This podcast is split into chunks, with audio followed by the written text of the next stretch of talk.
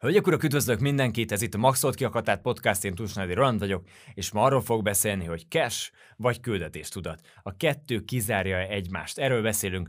Nemrégében járt nálam egy podcaston interjú vendégként Szendrei Ádám, aki kétezer-tizenháromtól tizennyolcig egy háromszáz millió forintos bizniszt épített fel, tehát nulláról háromszáz milliós bizniszig nyolc év leforgással jutott el.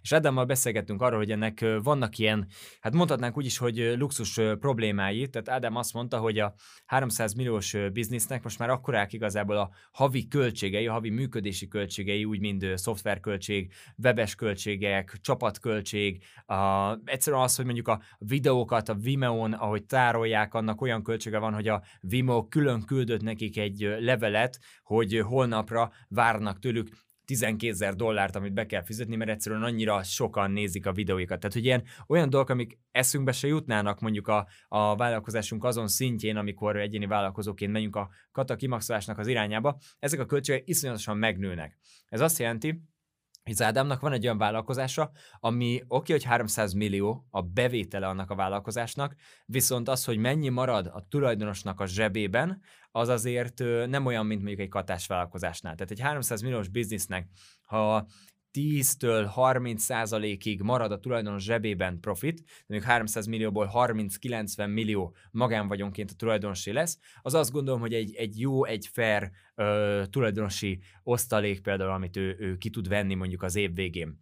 Viszont itt jön a képbe az, hogy miért javaslom én nagyon sokszor a high-ticket üzleti modellt. Miért mondom azt, hogy sokkal inkább választok egy olyan vállalkozást, ahol van tíz ügyfelem, akik fejenként háromszázezer forintot fizetnek havonta, három millió a bevétel havonta, és ez harminchat millió egy évben, amelyből előfordulhat, hogy akár hatvan-hetven százalék is, sőt, legextrémebb esetekben akár nyolcvan százalék is, ha nagyon kevés a költséged egy szolgáltatás esetén, akár nyolcvan százalék, de inkább ez a hatvan-hetven a reális, a vállalkozónál tud maradni. Jelentősen kevesebb az ember, jelentősen kevesebb a probléma, ami jön. Gondolj bele, milyen az ügyfélszolgálata egy ötezer fős klubnak. A tudástának gondolj bele, mennyi ügyfélszolgálati kérdés érkezik oda. Tehát, hogy ezek azok a kérdések, amiket igazából át se gondolunk, amik azt mondjuk, hogy nagy vállalkozást szeretnénk építeni. Nem biztos, hogy neked nagy vállalkozást kell építeni. Simán lehet az, hogy sokkal boldogabb vagy, ha mersz kicsi maradni. Semmi probléma nincs azzal. Tehát A, a nézett például a, az er té el Klubon a cápák között nevezetű ö, befektető műsort, kockatőke műsort nézed, akkor azt sokszor elmondják a cápák, amikor érkezik valaki befektetésre, hogy igazából nem szorulnak ők befektetésre, és nem kell mindenkinek nagyjá válni. Egy kis vállalkozás nagyon boldoggá tudja tenni azt, aki ennek a vállalkozásnak a tulajdonosa, vagy akár ott az egyedül, aki a vállalkozó. Tehát egy harminc-negyven milliós biznisz lehet, hogy el tud vinni egyedül, akár egy kis pici, két-három fővel, akivel együtt dolgozó, és még alvállalkozókkal, és simán ki tudod hozni azt, hogy ez a hatvan-hetven százalék ez nála, nálad marad, ha nem akarsz az egekbe skálázni. Jó? Tehát megnézed az interjút Ádámmal, egyértelműen látszik, hogy mekkorák a költségek, és itt jön igazából az a kérdés, hogy miért mondom én az elején mindig ezt a high ticketet? Miért beszélek erről az üzleti modellről? Miért mondom azt, hogy kevés ember magas ár? Miért mondom azt, hogy ne kezdjük el szélesíteni a bizniszünket?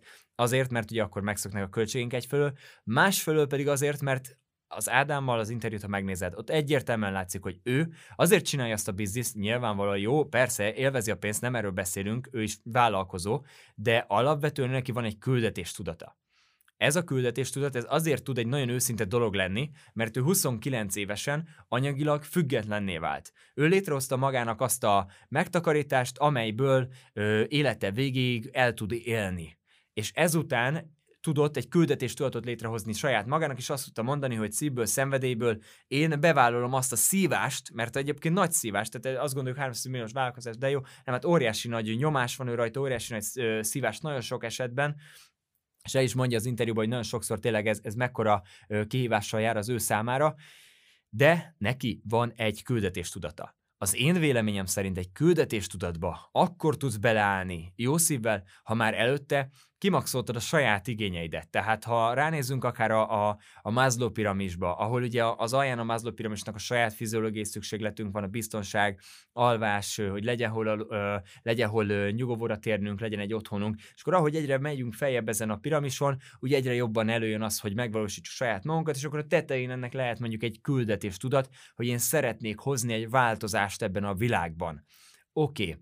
Viszont mielőtt én nekiindulok ennek a változásnak, hogy én most megváltom a világot, először saját magamnak segítsek, először a saját igényeimet elégítsem ki. És ezért beszélek én arról, hogy Maxolt Kiakatát, mert azt látom, hogy páran úgy próbálják megváltani a világot, hogy igazából ők még mondjuk saját maguknak nem kerestek pénzt, és nekiindulnak ennek a történetnek, és nem jó, nem jó az íze ennek az egész dolognak, úgyhogy nem véletlenül javaslom azt, hogy a vállalkozásod első éveiben, amíg a saját önmegvalósításodon, a saját anyagi célidon dolgozol, az tök oké, és hát vállalkozó vagy, nyilvánvalóan legyél pénzmotivált, nincsen ezzel semmi probléma, mellette nyújts egy jó szolgáltatást, nincsen ezzel semmi gond, keres pénzt saját magadnak, gazdagodjál meg belőle.